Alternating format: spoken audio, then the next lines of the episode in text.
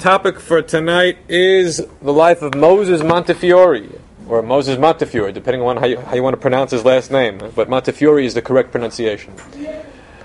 Um, Sir Moses Montefiore was born in Livorno in 1784 to a family of British Jews. Now, why is a British Jew born in Italy? So the answer is that many of the Italian Jews of the 18th century were not indigenous Italian Jews dating back to Roman times, but rather were Sephardic Jews who had escaped Spain and Portugal in the 1490s and made their home on the Italian peninsula. Livorno being a especially popular place because unlike the papal states, which were religiously backward, as we'll see soon enough in the Mortara affair, uh, Livorno was politically progressive, and Jews had basically full rights. It was one of the better places for a Jew to live, and the, and the Sephardic Jews were always looking for a safe haven where they wouldn't have to live as a, a, you know, uh, crypto Jews and open Christians. Livorno was such a place. Well, the, the Montefiore family moved from Livorno to England in the 1740s, but then Moses' father, uh, Joseph Elias Montefiore, moved back temporarily on business. They were merchants in the hat business, uh, and Moses was born while the family was temporarily in Italy. But when he was less than a year old, they moved back to, to England. His mother's uh, side of the family was uh, Ashkenazic Jewish. Was uh, no, not was Sephardic uh, Sephardic Italian was the Mocatta family, which had been in England for a fairly long time, and was a prestigious family. So it's uh, Italian Sephardic and English Sephardic. I, I, I mentioned Ashkenazic. That's going to be his wife's family, the Baron Cohen family. So they're very wealthy, but when I say very wealthy, let me uh, issue a little bit of a caveat. Not to the extreme extent that we're going to see in Moses' lifetime, where he's the super oligarch wealthy. They just are comfortable, comfortable. Moses Montefiore's parents die while he's fairly young, and he has to go into the family business, or actually just to earn a living to keep things afloat. So he leaves school at a fairly early age despite the fact that he was a decent student and would have wanted to continue in his studies, he had to go out to work. He worked in counting houses, which was basically accounting firms, uh, and he worked as a tea merchant. He was good. It looked like he was being groomed to be in the mercantile world that his parents and grandparents had been in, but as it turned out, no. He wasn't. mercantilism wasn't for him. He liked trading stocks and so he joined the London Stock Exchange uh, at a fairly young age, around the age of 20. And he was a broker at first, one of the few Jewish brokers allowed to work on the exchange. Well, it was permitted. There were limitations, but a Jew could, could enter the, the, the London Stock Exchange. And unfortunately for him, he lost his early clients when he was 22 years old in 1806 because a friend of his, Daniel Elkins, perpe- uh, perpetrated a Ponzi scheme and a fraud. And so all of his money was lost and he had to recoup his assets over the next few years. He would go into business with his brother Abraham, but relations with Abraham were a little bit uh, tense. The Montefiore brothers were partners, but Abraham married a non Jewish woman for his first marriage, and that was a big no no and Moses was a, was a fairly traditional Jew. Later, he would divorce that wife, and then his second marriage would be to the uh, sister of Nathan Mayer Rothschild. So that's a better marriage. First cousins? First cousins? Uh, not cousins. No, no, no, not cousins. But Nathan Mayer Rothschild, who runs the family operations of the Rothschild family in England, is actually the brother in law of Moses Montefiore in two different ways. One, in that his own brother married Nathan's sister, but the other way was that his wife, her sister, was married to Nathan Mayer. So on two ends, he was a brother in law of a Rothschild. Who is his wife? Judith Barent Cohen. Her family was a wealthy Ashkenazic Jewish family in England, and the, the ketubah had a large, large uh, dowry in, attached to it. Very large dowry, I think 10,000 pounds, which was in those years a lot of money. You said he was fairly traditional. What does that mean? Was he conservative? Or no, no. So uh, when we when we get to 1827, I'll compare his his observances b- pr- prior to that and afterwards. He has a religious transformation of sorts in 1827. What was his, what was his Jewish education as a youth? Uh, limited. He could read Hebrew. He could understand the Chumash, but that's about it. He never was a student of the Talmud or, or, or any of the oral tradition. He could read the prayer book and understand the prayer book and read the Chumash. That's the, his abilities. That's more than a lot of people. That's true. That's true. Okay, so he makes money being a, a stockbroker for his brother-in-law Rothschild. Rothschild made a lot of money using a very simple tactic. Before the invention of the telegraph, news didn't travel so easily. And if someone had a piece of financial information that the rest of the general public didn't have, you could use it to your advantage, basically insider trading. So when Rothschild knew that a favorable piece of information was going to hit the market soon, he would short the, the stock. And then everyone would see that Rothschild is shorting the stock. And he would do so using people who were his known brokers, like Montefiore. Then, when everyone starts panic selling, because after all, Rothschild is shorting it, then he would send people who were not his usual brokers to buy a ton of the stock. And then it would go up of several percent, and he'd make a nice, uh, pretty penny. So it wasn't only inside information; it was market market. Uh, Mo- moving the market, not market manipulation. Okay, so th- that, that's in part how, how Montefiore made some money. Uh, and f- for the rest of his life, there would be this undercurrent of, um, of, of a jibe or a taunt that people would, would uh, send his way that, oh, you only got rich off your brother in law. But it's not true, because he, he made money on his own in the market, buying and, and selling uh, shares. But then he went into several businesses after he was so called retired. Now, he retired at the age of 36 from the stock exchange, but only from the stock exchange. Then he went on to uh, have passive involvement in various businesses where he was a member of the board of directors, like the Alliance Assurance Company, an insurance company in England, the Bank of Ireland, uh, im- uh, Continental uh, Imperial Gas Corporation, which still exists today in Germany. It provided gas lighting for the, the uh, cities, first cities of uh, Western cities in Europe, uh, and also Brazilian mining corporations. So he made money all throughout his career, but it was largely passive after the 18 teens. So for much of his life, and he would live to be 100, and when you live to be 100, that means that when you retire at 36, you have a lot of retirement ahead of you. Uh, he was, there was a significant amount of passive income. Okay. What he did not do, for the most part, until the 1850s, and even then only to a limited extent, was lend money to the government. The Rothschilds made a lot of money by lending money to governments at war, and they, they would be accused by the anti Semites of fomenting war just for the sake of being able to profiteer off of it. Montefiore did not do that, even though. Uh, a person, especially a Jew, could cultivate a good relationship with the government by that means. He thought it was a little bit of a dirty business. Um, okay. In 1827, he goes to the land of Israel. And this is what we want to hear about the Jewish angle. Montefiore will go to the land of Israel seven times in his life. Now, he lives 100 years, so he has time to go, and he has the money to do it. But how long does it take, and how arduous is the journey from the British Isles to Ottoman controlled Palestine in 1827? It's a very difficult journey.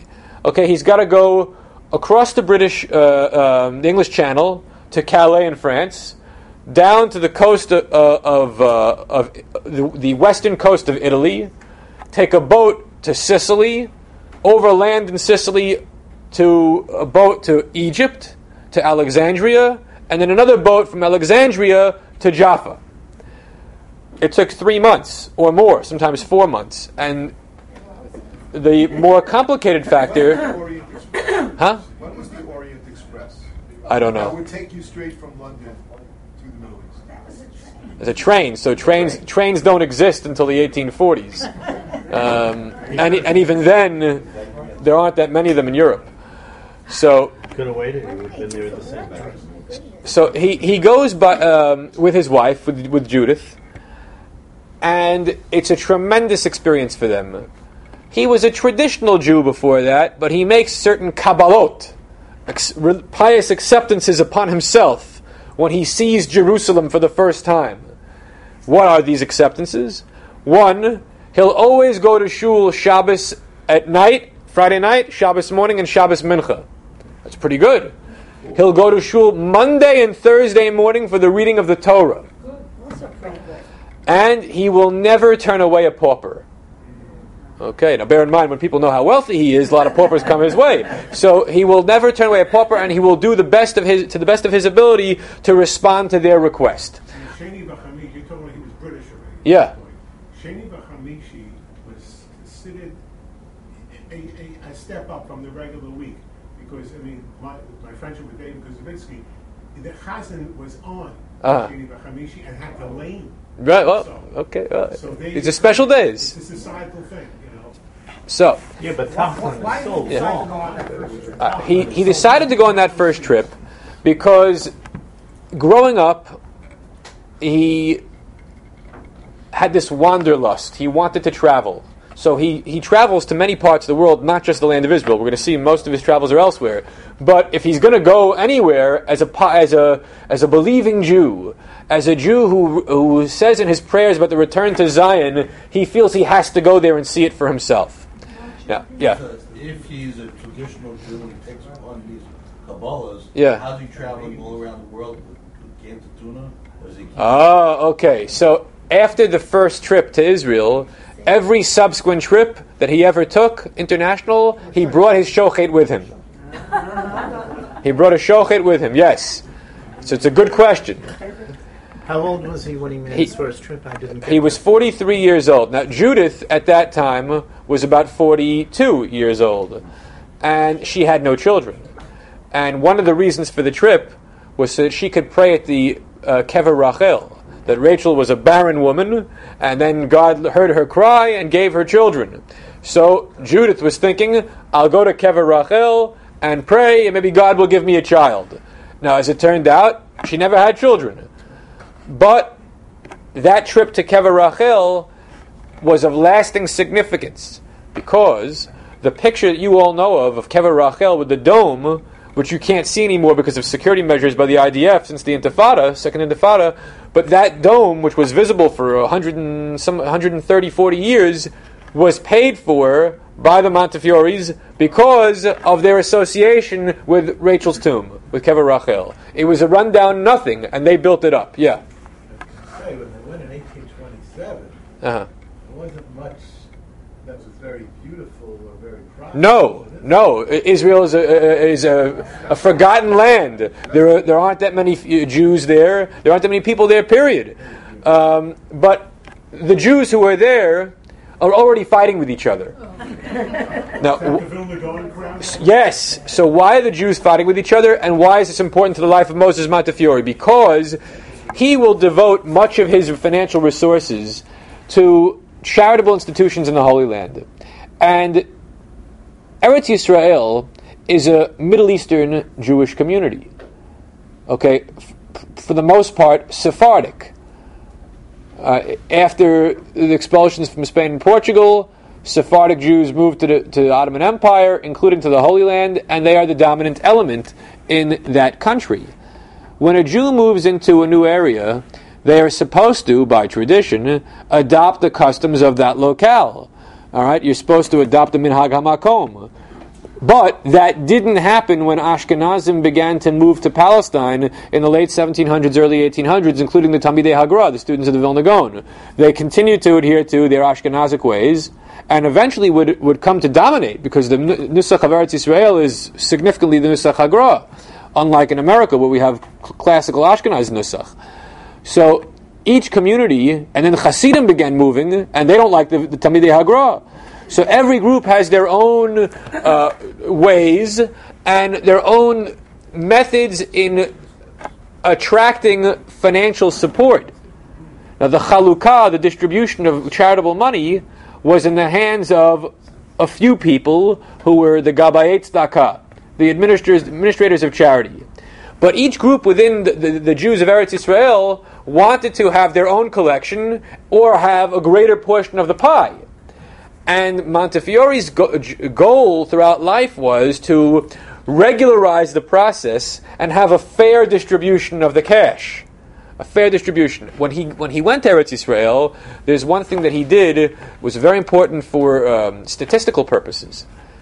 He liked to give tzedakah face to face with every individual uh, recipient, not give a lump sum to some uh, gabbai who then distributes it on a you know a smaller scale. He wanted face to face with the individual recipients, so he met thousands of people giving small change on his trips to Israel, and he would conduct a census and collect biographical data of all the recipients of his cash. So he would spend hours and hours and hours doing this small scale charity, but we have records. Uh, well, we have some of the records. A lot of it was burnt, but we have some of, of his records that were useful in determining how many Jews actually lived in Israel and what were they doing. What, what were they doing for a living? How poor were they? Their economic standing. Very important stuff. Okay, um, that was his first trip. In the 1830s, Montefiore is back in, in England, and he's trying to rise through the ranks of the aristocracy. He serves as the sheriff of London, one of two sheriffs of London, a very important position, uh, ju- a judicial slash uh, um, corrections position in the city of London in 1837. And after that, he became knighted, and then he received a baronetcy. So he was a sir. He was a, a, a title of nobil- low, low level title of nobility. He was involved in the push for Br- emancipation of British Jewry. Now, Jews in England do not have absolute complete rights. It's a theocratic state, the Anglican Church, the Church of England. Okay, um, Jews are not allowed in the Parliament because in order to take uh, your seat in the House of Commons, or for that matter, the House of Lords, you have to take an oath on the on truth faith of a Christian, which a Jew cannot do. So. Montefiore in 1835 becomes the president of the Board of Deputies of British Jews, which is uh, an organization that is a conglomerate of four major London synagogues, and these Jews are to get together for the purpose of advancing the political fate of British Jewry. He holds that office from 1835 to 1874. That's a long stretch. He was 90 when they finally forced him out. A generational conflict. He held on a little too long. But he liked the power and he put it to good use. He never entered Parliament, but uh, one of the, the, the next generation Rothschild, Lionel Rothschild, was able to enter Parliament about two decades later. Uh, long after he had been elected, because it took time for the, the change in rules that a Jew could actually be seated in the Parliament. But all these things were eventually achieved. Okay. In 1838, Montefiore goes back to Israel. Goes back because there was a major earthquake in 1837, and uh, Tiberias was almost destroyed, uh, and Sfat was almost destroyed. Um, so he he wants to give tzedakah to uh, alleviate the crisis. He raises some money, he gives some tzedakah, he does his mitzvah, he moves on. Goes back to England. 1840, we have another crisis. The Damascus blood libel. Father Tommaso is uh, dead in Damascus, and the Catholics accuse the Jews of killing him for the sake of matzah, uh, uh, ba- baking uh, the matzah with blood. Now, whether or not people believed that the Jews actually killed Father Tommaso, the French, being, being Catholics, were supportive of the crowd that instigated the riots against Jews and in favor of the Sultan of the Ottoman Empire detaining or arresting and then detaining and then charging and convicting Jews for this crime and possibly even executing them. So there's a big tumult. The Jews the world over are aghast that how could, uh, in 1840, you know, this isn't the year 1140, this isn't the year 1540, this is 1840, modern times. How can you have a blood libel? So Montefiore goes on a mission to try to have those Jews who were arrested for the death of Father Tommaso to be released from prison. Was he asked or he just volunteered? He wants to go. but he's not the only one who's going. His fellow uh, traveler was Adolf Cremieux. Adolf Cremieux was the leading French Jew at the time, and there's a little bit of a problem because if you're a Western Jew who's not especially religious and does not have nationalist uh, Jewish feeling, what makes you a Jew? Well, by birth, but you're a Jew of the Mosaic faith.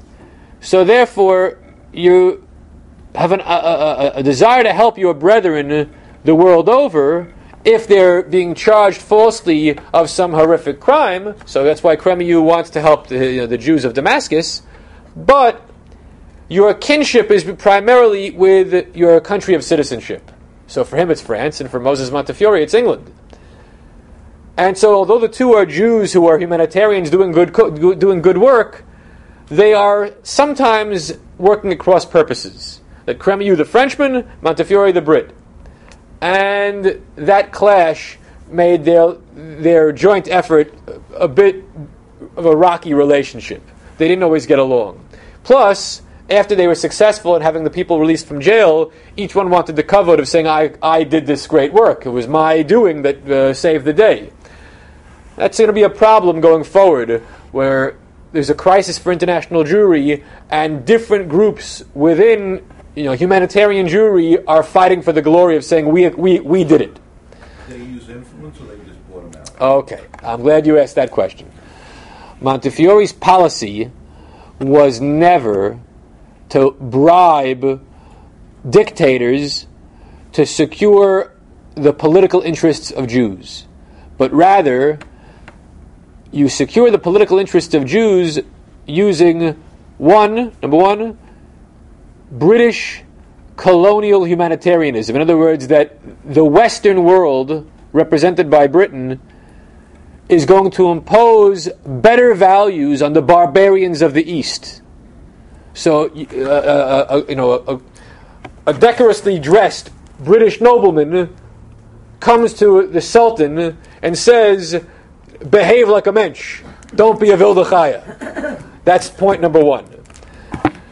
Point number two is he's a wealthy man. Even if he doesn't give a bribe, the very fact that he's a very wealthy man uh, has has an aura about him, which is impressive. And number three um, there, he, he tries to impress upon all the, the uh, his interlocutors that it's in their interest to emancipate their Jews or to treat their Jews in a better way, in a less horrific way, because their own countries will prosper if they take a, a, a, a less intolerant approach. And we'll see he uses that method not only in Damascus in 1840, but again and again and again throughout his career. Now, he doesn't actually go to Damascus. He goes to Constantinople, or Istanbul, whatever you want to call it. Um, and he sees the Sultan. He doesn't go on the ground in Damascus, it was too dangerous there. And some were critical of Montefiore. How come he didn't actually go to the, to the scene of the crime? But that's what he did and he, he, was basically successful. He was able to extract from the Sultan uh, a document that said that Jews will not be falsely accused of crimes going forward. Now, how valuable is such a document? Well, maybe it's worth nothing, maybe it's worth something, but he thought it was worth something. better than nothing. Better than nothing. Better than nothing. Now, the one thing he didn't secure was Father Tommaso's grave had um, an inscription on it, on the tombstone, that said, killed in a grisly fashion by evil Jews. And for the next decade, Montefiore tried through diplomatic pressure to have that tombstone removed, but unsuccessfully. I don't know if it's still there. I don't know if, if anything of it is still there, but in his lifetime it was never removed. Okay. We fast forward to 1846. Montefiore's next major trip is to Russia to meet the Tsar. Although he doesn't actually get to meet the czar, he meets the czar's handlers, his uh, chief of staff and high ranking ministers. Why is he going to Russia? Well, what's it like for Jews in Russia in 1846?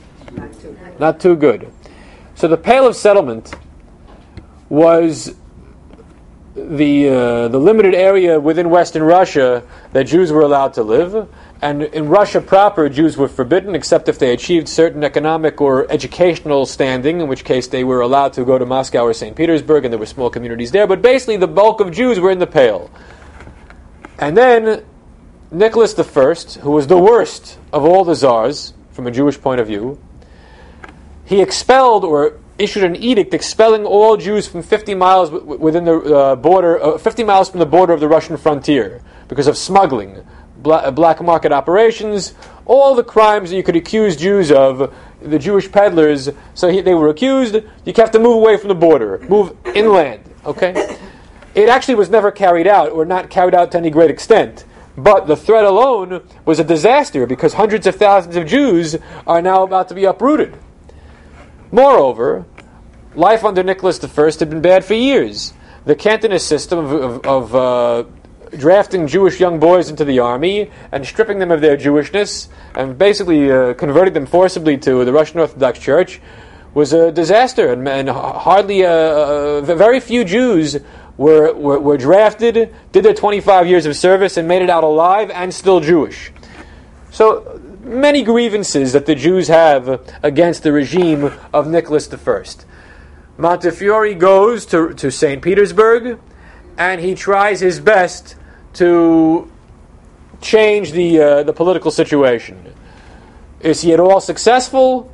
No, I don't think so. Because things don't improve for the Jews politically I mean, you could argue that not until the end of the, uh, uh, uh of the Tsarist regime, until the, the onset of the Soviet Union. But even even lesser matters, uh, improvements don't really happen until the regime of Alexander II. Um, so it's it's a failure. But that doesn't mean he shouldn't have gone, because in fact, it was worthwhile just for him to meet the Jews of Eastern Europe. Here you have a, a Sephardic, British, wealthy man Tsar Moshe Montefiore, the, the, the master, the Tsar. And he goes to Vilna. And he goes to Warsaw. He goes to the major Jewish communities of Poland and Lithuania. And here they meet their benefactor. It's a, it's a, a tremendous experience for these people. Number one, he gives a lot of charity. So, just from the standpoint of alleviating poverty, that's a good thing. But the other is you give a hope for struggling Jews in Eastern Europe that yes, Jews can succeed in the Olam Hazeh, in this world. Look, your prime example. He, went to shuls. He went to shuls, sure, yeah, yeah, yeah, yeah. He went to the synagogue, and, and th- these were major occasions. Thousands of Jews came to see him. It was uh, a celebrity sighting times ten. One thing I should mention, I, I said Ju- he went to Jerusalem, and then he went to, Lith- to Vilna. So Montefiore had a, a favorite mitzvah of his. He loved writing the, the first and last letter of Sifrei Torah. But in England, you don't have too many Sofrim who have been writing Sifrei Torah. So he would commission the Sofrim in, in Jerusalem and in Vilna to write the, the, the, the, the, uh, the, scrolls, and he would put in the first letter and the last letter. And then he would distribute those Sifrei Torah all around Europe. So many of it, Right, right. So he was he was giving parnasa, giving livelihood to to people who really needed it. Okay. In um, in the 1850s, he goes to Israel twice.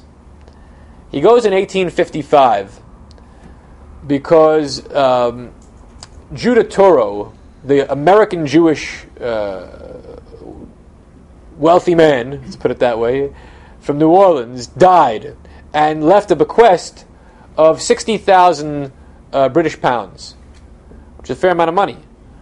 And he gave it over to Montefiore to uh, dispose of in the way he saw fit. So, one idea is build a hospital. A hospital in Jerusalem. Why a hospital? Well, health conditions were never good, and you could always use a hospital. But moreover, the existing medical facilities in Jerusalem are run by Christians. And when you, if a Jew wants to have uh, medical services uh, given to them, what do they have to do? They have to be exposed, not necessarily convert, but exposed to missionizing activities. And you don't want that. Uh, Jew, That in Florida. Okay, yeah, I mean, to Arayom Hazeh, in hospitals that are run by de- de- de- denominationally run hospitals, you get a little bit of flavor of the religion uh, when you're a patient there. So he doesn't want that. He wants a Jewish hospital. Yeah. That sounds almost like the Middle Ages, where Jews in synagogues had to listen To a priest, converted yeah, yeah. priest Yeah, sure, yeah. Come into the shul and give. Yes, yes, yes, yes. Okay, so we need a Jew- Jewish hospital, but that's going to cost real money, and the Touro bequest might not be large enough, and moreover, the the place for the building of a hospital and the purchase of land, these things were. Um, difficult to accomplish because the Ottomans interfered. They wouldn't allow a hospital to be constructed anywhere near the city. They gave some sort of health regulation. It was nonsense. They were just being obstructionist for no good reason. Ultimately, what, what ends up happening with the Judah Touro bequest is the Yemin Moshe section of Jerusalem, Mishkanot Sha'ananim. So the windmill is built so that poor Jews should have uh, grain. Uh, of course, the windmill hardly ever worked. It, it, it, stopped working almost as soon as it was built. And next to it were the Judah Touro almshouses, basically a place for poor people to live. The question, however, was whether or not anyone would want to live there because it's outside of the walls of the old city. And it was dangerous to live without the, com- the, the, the security of the thick walls. So, at first, Montefiore had to pay people to live in the Touro almshouses because it wasn't, it wasn't considered safe. And so, in his uh, trip to Jerusalem in 1865, his second to last, tri- 1866, his second to last trip, he was still funding people to live outside the city walls. But by his final trip in 1875, uh, already beyond the city walls, there were several neighborhoods, including Mea Shearim, um, and pockets here and there. So he, he was happy to know that his efforts at expanding Jerusalem, which was getting overcrowded and unsanitary, was succeeding.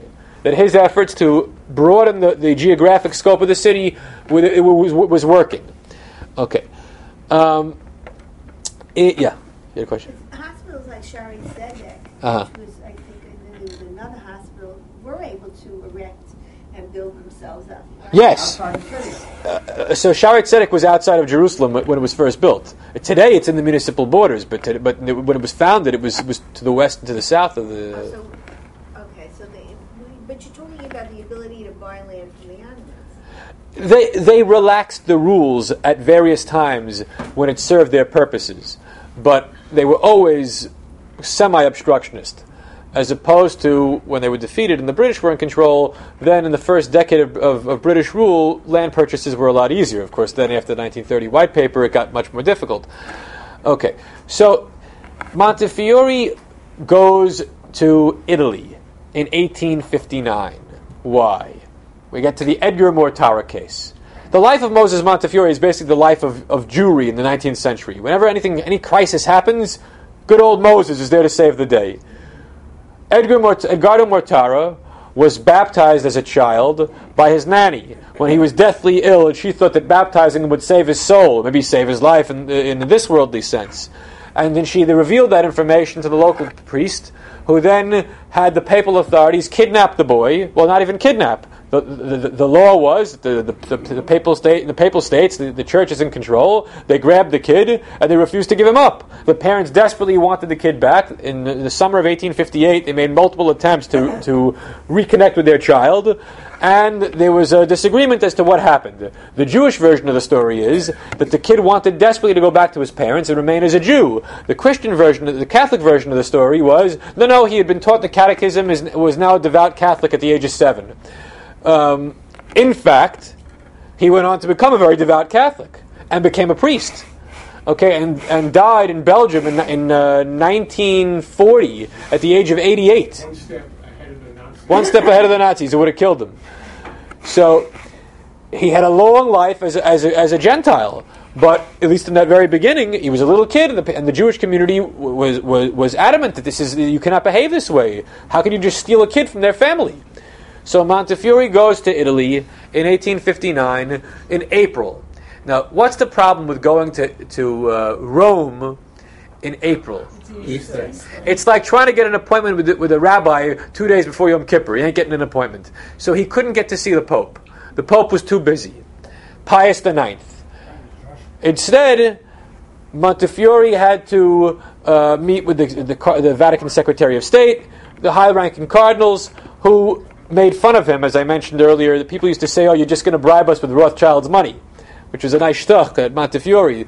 Uh, that you, number one, you're going to bribe us, and number two, it isn't even your money; it's somebody else's money. It's your brother-in-law's.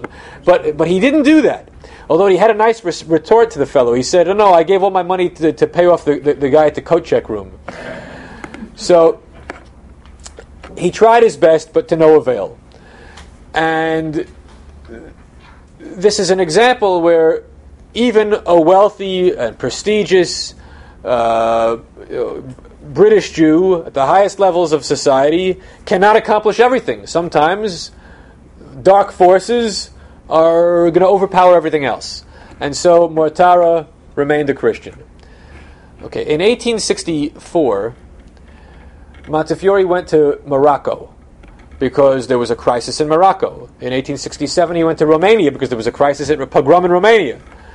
Again and again, when there is a crisis, Jews need help, he's there to offer comfort to those who are suffering and to try to use his good offices with the political power brokers to change the situation for the betterment of the Jews. Sometimes with, with good luck and sometimes not. Okay. When he was getting on in years, um, his wife died in 1862. Judith Montefiore died in 1862. At that time, Moses was 78 years old. Moses did not take his wife's death very well. He mourned her terribly. And to memorialize her, he built a, a replica of Kever Rachel in his backyard at Ramsgate. He lived not in London, but he lived on the East Cliff of England at Ramsgate, and he had a big fancy estate. And he built a synagogue right next to his home, the Montefiore Synagogue, and right next to the synagogue was a mausoleum for his wife and then eventually for himself, looking just like the, the, the dome of Kever Rachel. Now, Judith never had children, but that doesn't mean Moses didn't have children. So, as devoted as he was to her, there were all sorts of rumors throughout his life that he had sired illegitimate children, including some non Jewish ones. Uh, a, cer- a certain famous British journalist was born in 1847, died in 1922. On his deathbed, admitted that, yeah, my father was Moses Montefiore. And there were others as well. So, Did he support these people? uh, it's unclear if he did or he didn't. Is there any proof for any of Um, certain people looked like him who were not of the family. But he loved Judith. He loved Judith. Yeah. Okay. So he was he, he was Sephardic. There was no Cherem de Rabbeinu Gershom. There was no Cherem of Rabbeinu Gershom because he was Sephardic. Now we know what he did on oh. Tuesdays and Thursdays. Okay. So to memorialize Judith, he established the Judith College. What was Judith College? It was a yeshiva on the property of the of the, the family estate that was not a, a traditional yeshiva in the sense of a, a, a teacher and students, but rather just rabbis from, from Europe who were studying Talmud all day would would learn in his so-called college, and he would uh, uh, Torah learning, like a kollel, yeah.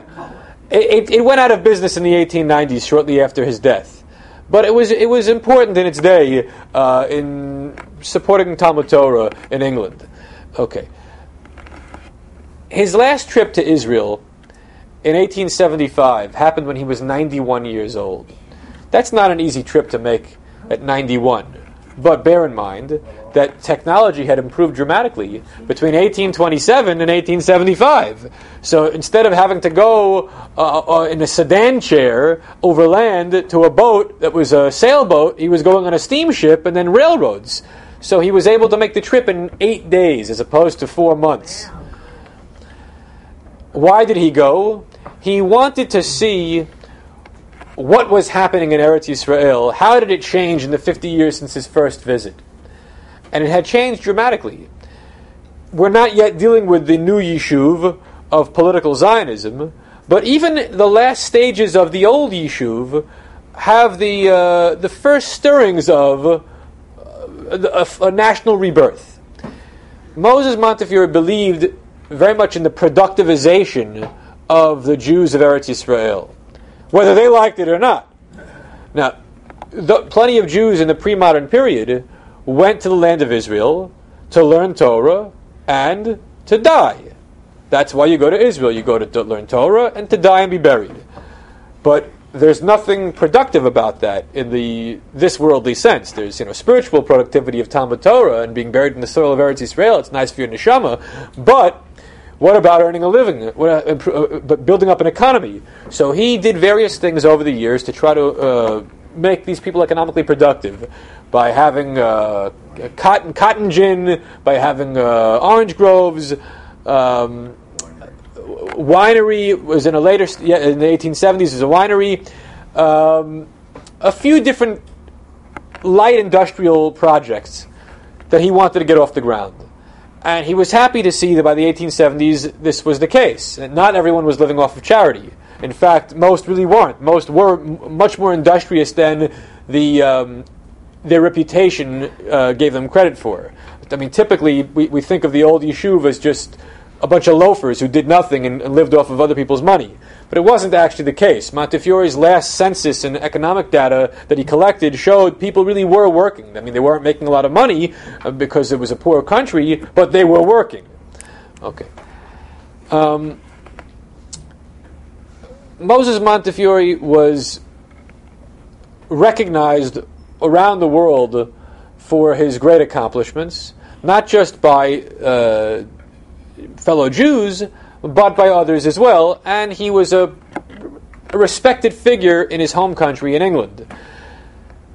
Because he also did things that were not especially parochial. He gave money to local charities, regardless of denomination, to the local church, to the local hospital, and so in England, he was very well received even beyond Jewish circles.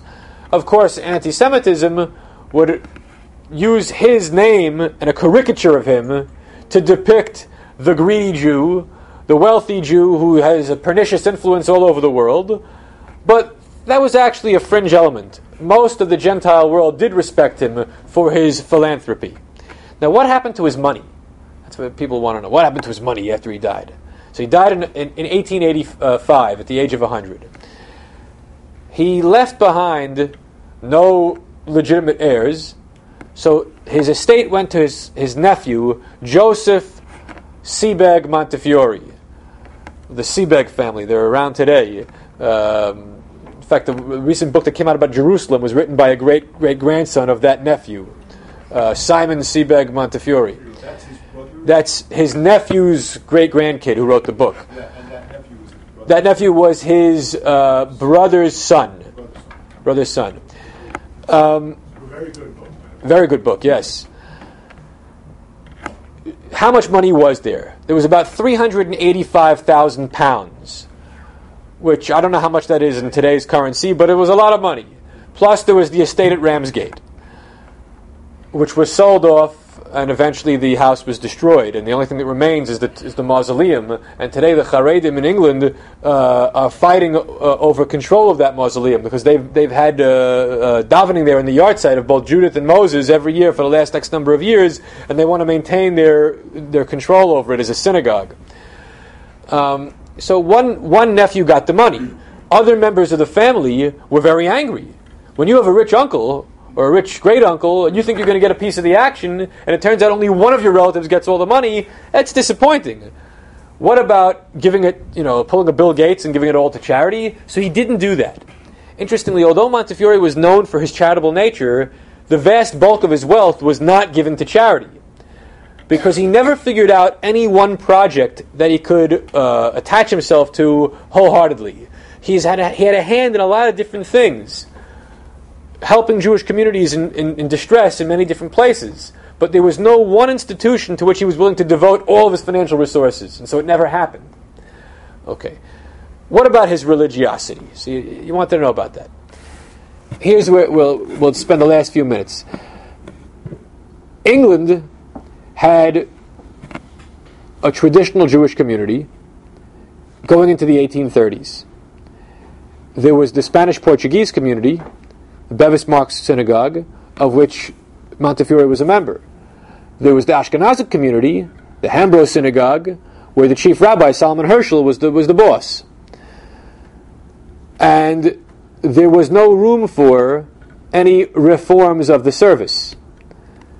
But in the late 1830s, there was an interest on the part of some not so religious British Jews to mimic what was being done in Central Europe, in Germany, and have moderate reform, not radical reform, but moderate reform of the synagogue service. The biggest uh, change they wanted to make was the abolition of the second day of Yom Tov. Yom Tov Sheni Shel Galuyot, everybody's favorite.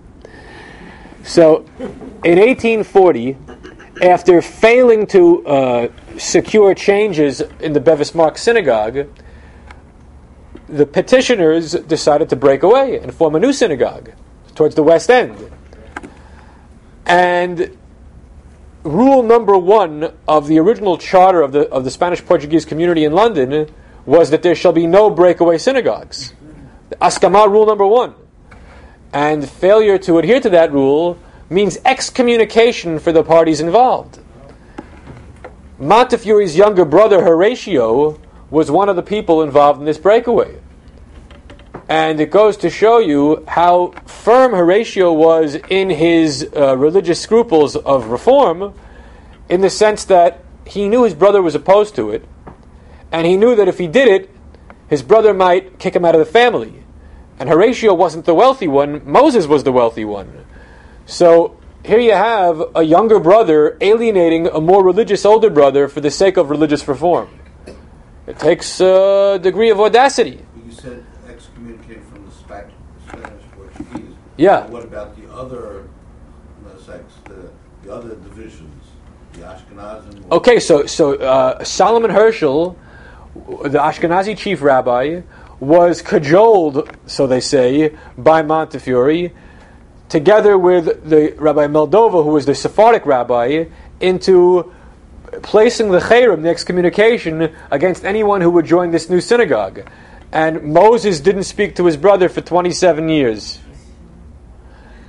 Now, Moses Montefiore was a very firm traditionalist. He may not have been personally the most super, super pious, but he did not like changes in the religion. He wanted British Judaism to be old line Orthodox Judaism.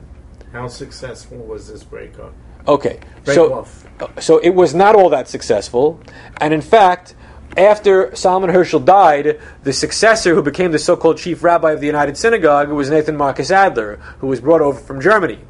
And Nathan Marcus Adler, whose son Herman Adler succeeded him, and they held the position for the next like 60, you know, 70 years between the two of them, they were able to maintain orthodoxy as the religion of British Jewry, and that the liberal denomination was a marginal phenomenon at best within British Jewish life.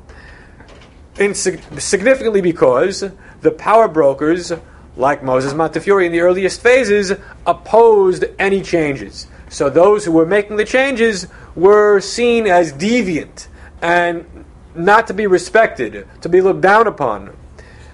Uh, that was a, a very important um, early um, attempt at, at uh, preserving tra- tradition that I think was successful because even to this day, the United Synagogue remains the most dominant feature in British Jewish life, and the chi- so-called chief rabbi is an Orthodox rabbi. You know, British Orthodoxy is British Judaism.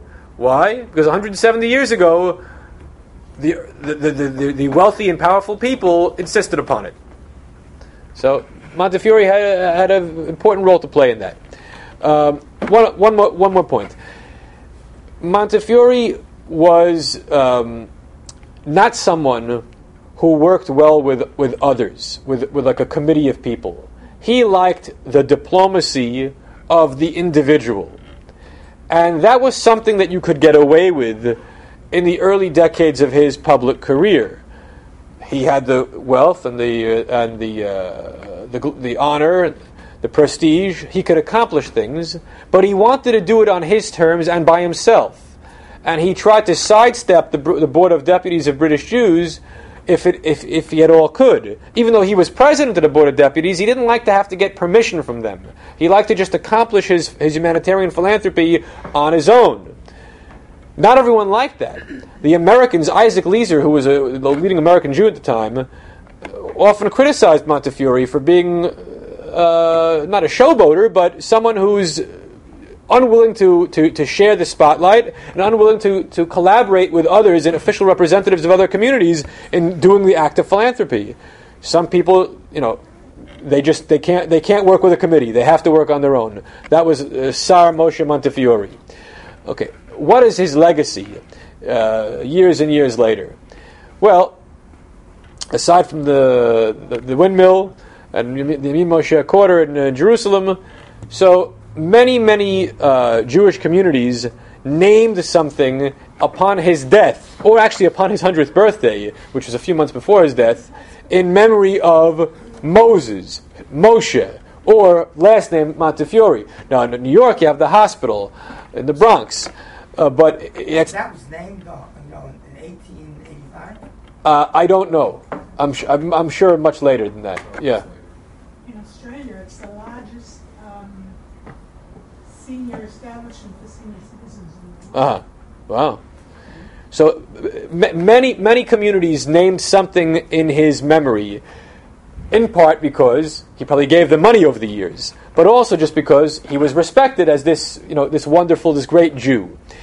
Um, the fact that he had no children or no legitimate children did play a role in the trajectory of his career it's because he didn't have um, to worry about his own uh, his own uh, family and building up a business empire for his family that he was able to walk away from active business so early. Once he gave up hope on having children with Judith, he kind of realized to himself, why do I want to spend my days in the stock exchange? he was interested in it as an intellectual thing, as a, as a hobby, but he didn't want to waste his life in a vainglorious pursuit of the billions. By contrast, his brother in law Rothschild and the whole Rothschild family, and a lot of the other uh, leading figures within British Jewish life, they never were able to dedicate themselves to Gemilut Chasadim, good works, the way he did, because why? They have four or five kids to support, and want to set up in business each one of them, and extend the empire in, a, in as many directions as possible. Montefiore wanted to, you know, collapse that empire onto his own private estate, collect the, whatever uh, you know re- uh, dividend checks would come in, and use that money for charitable purposes. Now, he he he saw in tzedakah more than just the opportunity to help poor people. He saw in tzedakah the highest virtue that a human could achieve. You could say, well, if he were an Ashkenazi, he would value Talmud Torah even more. And he did value Talmud Torah. He started a kollel in memory of his wife. But since he himself was not a student of Torah, to him, what was the greatest accomplishment? Gmilut Chesed. And what kind of Gmilut Chesed? So, real charity to people in desperate straits, not the giving of money to nonprofit institutions who will squander it on overhead. He liked the idea of direct giving to people who are starving, to look them in the, in the eye and hand them the dollar. And also, Sion. Was Montefiore a, a Zionist? That's the question. Was he a, was he a Zionist or a proto-Zionist? Everyone likes to ask that. He died in 1855, 1885. The Zionist Congress was in 1897. The first pogroms in Eastern Europe were 1881. Uh, Chibat Sion, the movement, the Lovers of Zion movement, gets on, off the ground in 1882. Montefiore was a supporter of Bilu, of Beit Yaakov Lechu Venelcha, the earliest group that went off to Eretz Yisrael. He gave them money. In 1884, the Chovevei Zion convention, which was held, I believe, in Katowice, uh, was timed to coincide with his 100th birthday. And they were sent letters, you know, congratulations to you, Ad Me'av Yesrim. So the, the early Zionists, even before the term Zionism was coined by Nathan Birnbaum in 1890, the Chibat Zion movement, they saw themselves as trying to accomplish the very same things that Moshe Montefiore was trying to do in the earlier decades. There was, there was an affinity for him, and he, in his last moments, had a love for them. But was he uh, a nationalist in the in the political sense of the word? No. Very important. In all of his writings that we have preserved, he never makes reference to the Jews as a nation, nor does he try to uh, build up Eretz Yisrael for the sake of national Jewish sovereignty in a state form. Had he lived 50 years later, I'm sure he probably would have thought like that, but when he lived, he did not think in those terms. He thought in terms of improving the lot of those who already live in Eretz Yisrael, improving the, the, the lives of people who could move to Eretz Yisrael if the, er, if the land were built up a little bit, and he thought in messianic terms of a glorious future for a rehabilitated land, but not for restor- restored sovereignty. Did he think of himself as a British subject? Yes, absolutely. Absolutely. Which you could argue, if he lived a little bit later, would have been in conflict with political Zionism. And how he would have reconciled the two had he lived uh, uh, into the 1900s, I don't know. But at the time that he lived, being a British subject and being a proto Zionist actually went hand in hand because he liked the idea of the British government providing protection for Jews who wanted to move to Eretz Israel so they shouldn't have to be subject to the whims of those barbarous Ottomans who can't be trusted at all. And so the enlightened British would be a, a, a, positive influence over the country, and if they had suzerainty over the country, maybe Jews could move in significant numbers and build up their, uh, their cultural life. So Moses Montefiore actually, in intellectual terms, is foreshadowing the British mandate of 1917 to 1948. Plant seeds, we'll say, for the Balfour Declaration. So he had dealings with with um, with Henry Churchill, who I don't know if he's related to Winston Churchill, but in, in the 1840s was was a consul general and was a, a, a Christian proto British proto Zionist, and so yes. You could argue that the, the Montefiore the person and Montefiore the caricature served the, the Philo Semitic British uh, Gentiles who became proto Zionists into moving in that direction. That here you have this, this glorious Jew who favors this. Their precursor. He was Yeah, yeah. Some of the sentiment, the feeling, the geist. Yes. This whole thing. Yes, yes, I think so. Yeah. I heard in, in uh, Britain about, I think it was the Puritans who said that, you know, that the Messiah will not come unless all all of Israel is settled in the land. Okay, so the, so British uh, uh, millenarianism um,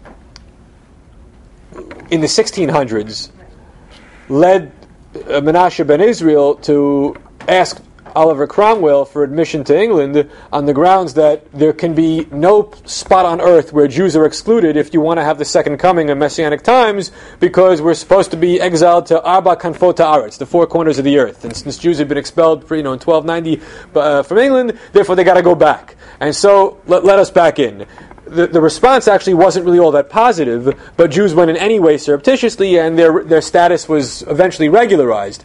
So that was the argument in favor of Jews going to England.